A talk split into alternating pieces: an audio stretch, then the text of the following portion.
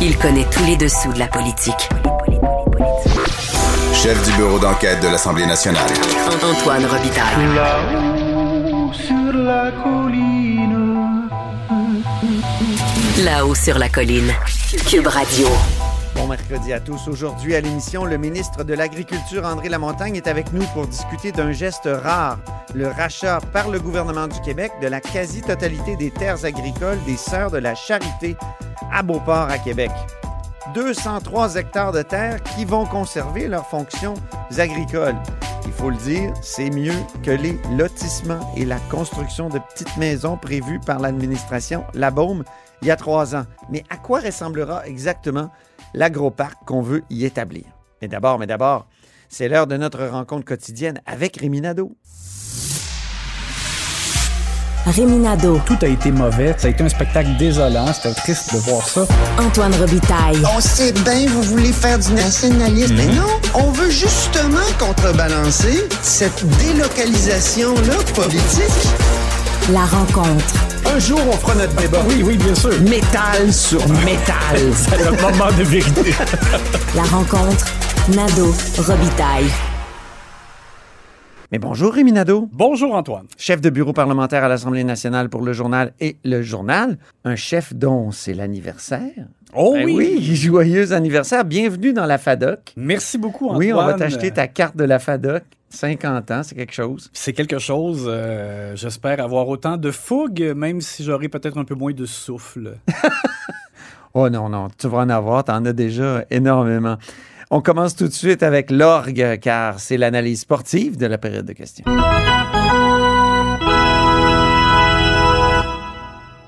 Commençons par le but du jour.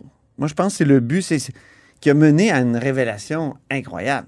Oui, bien, parce que euh, confronté aux questions de Gabriel Nadeau-Dubois sur les bonis qui ont été versés encore à des euh, employés, des cadres de sociétés d'État, malgré le contexte d'inflation, le contexte difficile dans lequel on se retrouve, euh, ben, confronté à ces questions-là, euh, François Legault a fini par euh, faire une révélation.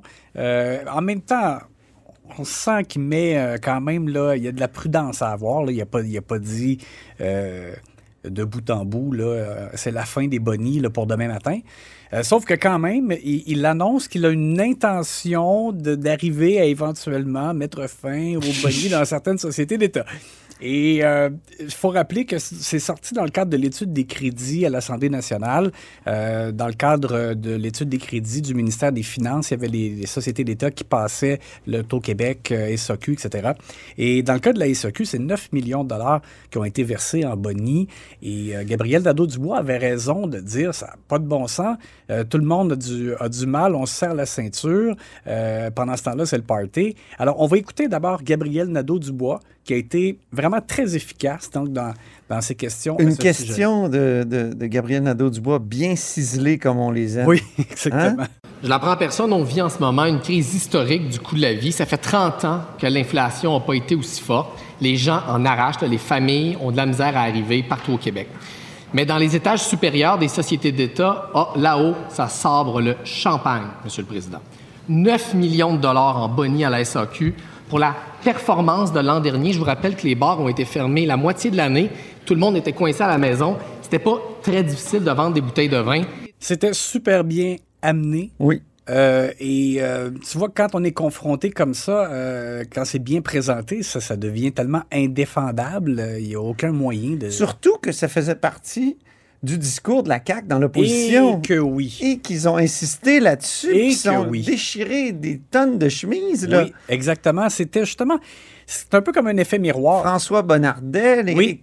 Euh, Dans l'opposition, ouais. c'est la CAQ qui posait ces questions. C'est ça, exactement. Alors là, ben voilà, ça revient et, tu sais, on pourrait dire justement que la CAQ, là, on est en fin de mandat, il aurait pu bouger euh, avant ça là, sur euh, la question des, des bonnies. Euh, mais bon, alors bref, M. Legault était un peu dans les câbles et il a fait une distinction de deux choses. Là. Dans le cas de la caisse de dépôt, il y a le, le PDG Charles Lémon qui a un- une rémunération faramineuse, mais M. Legault a dit là- là- là-dedans, il y avait une portion qui était euh, une somme qu'on versait à la Banque Scotia parce qu'il avait été le chercher là et il fallait donc compenser pour euh, le salaire qu'il aurait dû recevoir là-bas. Euh, bon, Oui, ça, c'est comme euh, il a comme dit que c'était versé à, à la banque. À la banque et, et non, à lui. à. Ouais, c'est ça. J'ai trouvé ça. Ça, est-ce qu'on est sûr de ça? J'ai trouvé ça bizarre. ça sera euh, À vérifier, hein? Euh, et il défendait quand même que dans le cas de la caisse de dépôt, ça prenait vraiment quelqu'un, là, euh, une étoile en finance, là, capable d'être dans les hautes sphères, là, puis de, de la négociation, puis Hmm. des, des deals. Euh, bon, alors, ça, c'était sa défense, mais pour ce qui est de certaines sociétés d'État, vraiment, là, tu sais, dans le cas de la SAQ, ça n'a pas de bon sens. Chez l'Auto-Québec, d'ailleurs, il faut quand même spécifier que les hauts dirigeants, eux, euh, se sont gardés une petite gêne. Là. Ils se sont pas versés à eux-mêmes euh, des bonnies cette année, mais il y a des employés, certains cadres qui en ont eu. Euh, et, et M. Legault, donc là-dessus, a ouvert là, pour qu'il y ait des modifications. On va écouter sa réponse. Dans certains cas de société d'État, euh, je préférerais euh, qu'on élimine éventuellement les bonnies. Par contre, on est dans une société de droit. Quand un dirigeant a signé un contrat où il est prévu dans son contrat d'emploi qu'il y a des bonnies, on ne peut pas du jour au lendemain mettre ça aux poubelles. Je sais que c'est la façon de faire de Québec solidaire, mais au Québec, on est une société respectable qui doit respecter les contrats qui sont signés, les contrats d'emploi. Mais, Monsieur le Président, je pense qu'effectivement, dans certains cas, on devrait graduellement, quand les contrats vont venir à échéance, cesser de payer ces bonnies-là. Et je parlais avec Martin Ouellette du Parti québécois, lui qui soulignait que, euh, qui, a, fait l'étude de crédit hier, qui soulignait que à la SQDC, donc la Société québécoise du cannabis, ça a été écrit dans la loi qu'il n'y aurait pas de bonnie. Ben voilà. C'est clair. Ça, c'est magnifique. Et, et, et Martin Wallet, d'ailleurs, il m'a fait rire, moi aussi, dans le, le point de presse avant la période des questions, où il a parlé que c'était. Il a dit que c'était Bonnie as usual. Donc, au lieu de business as usual. Ouais, ouais. Euh, Il aurait pu prendre quelque chose en français. ah, ouais, mais quand même. Excuse-moi, mon oncle 101, hein, faut, il est faut toujours- pas bouder notre plaisir. Oui. Mais, euh, mais donc, on voit que M. Legault a comme ouvert la porte. Mais en même temps, il dit, je pense qu'on devrait. Alors, moi, je- Mais Martin Ouellette, justement, il me, disait J'espère qu'on va avoir un projet de loi. Oui, ben, et, Ma- et Martin Wallet a dit il faudra donc que ça devienne comme aussi un débat dans le cadre de l'élection. Puis c'est vrai, je trouve qu'il a raison. Mhm. On pourra demander à M. Legault vous avez ouvert la porte, vous allez faire quoi? C'est quoi votre engagement euh, quand les contrats vont arriver à échéance? Bon, d'accord. Alors est-ce que donc c'est ça va être clair qu'il n'y aura plus aucun boni euh, accordé à des hauts dirigeants de la SAQ euh, Des monopoles, Ben oui. tu sais? Euh, fait que c'est ça, ce serait intéressant en campagne électorale. On verra les positions et les engagements de chacun là-dessus. Tu veux me parler de la joueuse en feu du match? Hé, tabarouette, Antoine, comment t'as trouvé Marguerite Blais? Ouais, Avec une voix faible, Semi-extinction de voix. semi-extinction, mais qui avait du mordant aujourd'hui, qui était combative, avait commencé dans le couloir avant, était vraiment en furie contre une nouvelle de Radio-Canada sur Ouais. la hausse des coûts là, de, des, maisons, des, aînés. C'est ça, exactement. Radio-Canada a sorti une information comme quoi euh, il y avait des, euh, des appels d'offres qui avaient été lancés pour la construction de maisons des aînés. Dans certains cas, on trouvait que c'était beaucoup plus élevé que ce qu'on pensait, euh, ce qu'on avait prévu là, comme coût. Et ils ont décidé d'attendre parce qu'il y avait une explosion du coût des matériaux euh, l'an passé. Et dans certains cas, donc, ils ont attendu, ils ont, on va retourner en appel d'offres, mais malheureusement pour le gouvernement, en retournant en appel d'offres, ça a été encore plus cher que la première fois. Et là, c'est sûr, c'est un peu facile. Les partis d'opposition ce matin disaient Ah, ben, ils ont, ils ont complètement raté, mauvaise stratégie. En même temps, c'était un peu logique aussi de Ben dire. oui. Tu sais, On, on leur aurait, on leur aurait, oui, dis-je bien, re- reproché d'avoir foncé dans le mur euh, avec des coûts très élevés. C'est ça. Là, ils, ont, ils, ils pensaient bien faire en se disant il y aura, bon, euh, peut-être que le- le, euh, l'inflation dans les matériaux, ça va redescendre, on va, on va retourner, on va réessayer. bon, mais là, ça n'a pas marché. Et Lorraine Richard du Parti québécois, donc au Parlement, au Salon Bleu, arrive en, en- en- en prenant cet exemple-là et en disant c'est pas dans les maisons des aînés qu'il faut mettre de l'argent, c'est dans les soins à domicile, vous avez rien compris. Bon. C'est ça. Et, et, et Marguerite Blais avait un très bon point parce que, bon, premièrement, elle a dit que le gouvernement de la CAQ euh, a mis euh, près de 2 milliards là, euh, en quatre ans dans les soins à domicile. Et quand on regarde ce qu'ils avaient promis en campagne électorale, c'est même un peu plus que ce qu'ils avaient promis. On ne peut pas leur reprocher d'avoir moins fait que ce qu'ils avaient dit. Bon, ça, c'est une chose. Euh, deuxième chose, bon, elle dit d'ici 2026, ça va être 3 milliards qu'on va mettre dans les soins à domicile. Donc, on en met pas mal.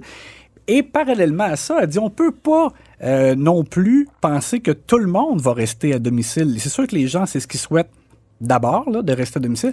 Mais dans certains cas, quand tu as perte cognitive, oui. puis ça, tu as besoin de soins d'encadrement et donc d'être dans soit une maison des aînés ou CHSLD ou euh, euh, quelque part où tu as des employés qui vont te donner des soins parce que tu en as besoin. Euh, donc, elle, s'est lancée dans une vraiment une, une- une, défense extrêmement vive euh, des maisons des aînés. Puis là-dessus, tu sais, moi, je dirais, les maisons des aînés en campagne électorale, je trouvais que c'était quasiment trop beau pour être vrai, tu sais, par rapport à, ce- à la situation, Ah oui, hein? à ce qu'on voit dans certains CHSLD. Il y a tellement d'écarts. Bon, alors, peut-être que c'est... euh, Peut-être que c'est- trop là, dans, dans le, le- le luxe, je Un dirais. mirage, peut-être? Mais, mais il en demeure pas moins que euh, c'est vrai qu'il faut qu'il y ait quand même des, des- des places où les, les, les aînés Oui. qui sont en perte d'autonomie euh, reçoivent des soins. Alors, on va écouter donc. On oublie de dire aussi qu'on rénove énormément de CHSLD Oui, oui. actuellement et qu'on essaie de les- leur donner un petit air de maison des aînés. Ça, c'est ce qu'on me dit dans l'entourage de Mme Blais. Puis c'est ça. Mais donc, on va écouter. Marguerite Blais qui Oui. a été euh, euh, vraiment euh, combative. Moi, j'en ai assez qu'on oppose soins à domicile et hébergement.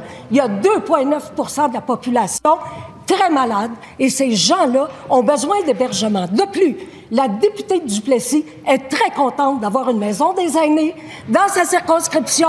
Et L'autre chose aussi que Marguerite Blais a soulevé avec raison, c'est qu'elle a dit les partis d'opposition, ils vont être les premiers, ils sont les premiers à, à réclamer, par exemple, des, des chambres climatisées dans les CHSLD Oui. ou les, les résidences, à, à réclamer plus de, de, de places, plus de lits, plus de... bon. Alors, c'est sûr que c'est ça, tu sais, ce que- elle disait, on- oui, on, on fait soins à domicile, mais c'est sûr que ça prend toujours quand même euh, des soins pour les personnes dont, qui en ont besoin, parce qu'elle disait, sinon, par exemple, il faudrait demander à des proches de- de- d'être à la fois préposés, infirmières et médecins euh, C'est ça. euh, pour des gens qui, euh, qui ont besoin d'être d'être surveillés, d'avoir des soins. Alors, bref, j'ai trouvé donc qu'elle qu'elle- elle l'attendait de pied ferme, Madame Richard, là, Marguerite Blais, et elle s'est vraiment très bien défendue là-dessus. Alors, la, la joueuse en feu du match. Maintenant, il y a un joueur qui a été cloué sur le banc, Oui, peut-être un peu durement. C'est le président qui a rabroué Simon Jolin Barrette, on va l'entendre. ouais. Et euh, moi, je, je te l'ai dit récemment, puis on en a parlé ici, on trouve que François Paradis réussit à éviter ce qu'on appelle communément le niaisage des leaders. hein. Exact. Il y en a un qui se lève, puis qui dit euh, question de règlement, puis l'autre question de règlement, puis là, c'est pas des questions de règlement, puis ça niaise. Bon. Et pendant ce temps-là, ça coupe du temps de Bon. véritables questions et réponses de ministres. Exactement. Mais là, aujourd'hui, Euh, c'est ça, aujourd'hui, c'était comme un peu l'extrême, dans le fond. C'est que. C'est qu'on est, on est tout à fait d'accord. Moi aussi, je trouve que M. Paradis fait bien de gérer ça serré, de faire en sorte qu'on ne perde pas trop de temps. Sauf que là, Simon Jolin Barrette demande une question de règlement, se lève pour poser une question de règlement, et François Paradis refuse de lui donner carrément. la parole pour qu'il s'essaie, autrement dit, avec sa question de règlement. Ouais. Le- M. Paradis a jugé d'emblée qu'il n'y avait pas de problème dans les propos qu'il avait entendus et, donc il ne donnait même pas la parole au leader. C'est pas à lui à préjuger de ça. Il, Ben, il faut qu'il entende. C'est, d'ailleurs le privilège parlementaire de, du leader d'intervenir puis de dire moi, j'y vois une question de règlement. Ben voilà, c'est comme si à la cour, Vraiment aller trop loin. c'est comme si à la cour, le, Oui, juge, il y a un avocat qui se lève pour dire objection, votre honneur. Non, non. non, non, il n'y en a pas d'objection. J'ai décidé qu'il n'y en avait pas. Alors, euh, effectivement, je pense qu'il est allé trop loin. On va écouter ce que ça a donné. Non, mais parce qu'il n'y en a pas de question de règlement. Jusqu'à maintenant, ça va. Les propos sont OK. Non, je n'ai. Là, je vais vous dire, en latin, en français, ou ce que vous voudrez, là, je vous dire que je n'ai noté aucun accro. On poursuit la période de questions. Je veux qu'elle se poursuive. Je n'ai noté aucun accro. Monsieur le chef, complétez votre question. Il vous reste 11 secondes. Et Antoine, je ne sais pas si tu as entendu, parce que tu étais comme moi Oui. dans les tribunes. Simon Jolin. Oui, c'est ça qu'il a dit. mais- Et après, parce que là, il est obligé de se rasseoir. Puis là, à micro fermé, il a dit Je suis benché. Ah oui? Oui. J'ai pas entendu C'est vraiment le joueur cloué sur le banc. Très bon. président. Sortons maintenant de la période de questions. Tu veux nous dire un mot de la fin du masque? La lassitude des masqués, on en a tellement parlé. Reste Est-ce juste- qu'elle tirerait à sa fin, Rémi? Il reste 10 jours. C'est c'est presque trop beau pour être vrai. Puis pourtant, euh, on, on- on s'était fait annoncer une levée probable euh, de l'obligation de- de- du port du masque pour la fin avril. Ça a été reporté, pardon, en raison de la vague qui s'entend bon. encore dans ma voix. Oui. Et, euh, et là, ça y est. Sixième vague dans la voie. Alors, Dr Boileau euh, confirme euh, le 14 mai, donc ce ne sera plus obligatoire. En même temps, il nous dit que ce sera recommandé dans certains cas. Il suggère aux immunosupprimés, par exemple, de continuer à le mettre dans des lieux publics où il y a beaucoup de gens, euh, etc., etc. Jean Boulet a, a aussi été obligé de soulever un point comme quoi c'est impossible que des employeurs l'exigent peut-être dans un certain contexte, mais en même temps, il semblait craindre le fait qu'un un, un travailleur pourrait contester, puis là, que ça devienne des batailles juridiques. Ah. Euh, donc, ce sera surveillé. Mais Aux au États-Unis, moins, il y a eu un jugement sur euh, justement l'obligation du port du masque qui était anticonstitutionnel ou quelque chose comme ça. ouais. Bon, alors, Mm. ça sera surveillé, mais au moins, euh, puis, puis j'ai senti chez les partis d'opposition euh, qui auraient pu adopter une posture du genre, euh, bon, est-ce qu'on est-ce qu'on a vraiment la preuve Ouais. qu'on est correct, puis que, tu sais, est-ce que c'est pas aller trop vite, etc. Mais non, tu sais, par exemple, Dominique Andelade disait non, je pense qu'on est rendu là, ça va faire du bien à tout le monde. Ben oui. Et c'est vrai aussi que là, on- je pense qu'on est confiant qu'avec le beau temps, puis que tout le monde va être dehors, que le, le danger comme moins là aussi. Alors, souhaitons-nous bonne chance et euh, on ne l'a pas volé. Il y a le Parti québécois qui a dit euh, on espère que c'est une décision appuyée par la science. Ouais, hein. Euh, c'est ça. Paul Saint-Pierre Plamondon semblait, lui, douter. Il tenait un discours qu'on tenait, il me semble, il y a quelques semaines. Il- mais Dominique Anglade, elle, elle, non, elle n'a pas voulu embarquer. Non, pas du tout, c'est ça. Et c'est comme j'ai dit, souhaitons-nous bonne chance, là, euh, mais Oui. on ne l'a pas volé. Euh, Écoute, après euh, plus de deux ans, ça va faire du bien. Et écoute, c'est drôle quand même. J'ai hâte de voir euh, le sentiment de revoir le sourire de tout le monde. Ben, tout le Ouais. monde. Et on s'entend, là, je pense qu'il y a des gens qui, par prudence, vont continuer à le mettre pendant un certain temps. Et il faut justement Toi, pas... tu vas peut-être continuer un peu? Ah, euh, écoute, non, je- moi, je me, je me sens pas euh, particulièrement en danger. Triple vaccin et là, une, une COVID déjà derrière Oui, c'est vrai. mais euh, mais c'est Commence à tutoyer le virus. Et puis, il faut, euh, il faut être aussi euh, compréhensif à l'égard de ceux qui, Ouais. par exemple, vont, vont choisir de, le conserver. Mais au moins, ben, c'est ça, c'est libre choix. Merci beaucoup, Rémi Nadeau, puis on se reparle demain. À demain!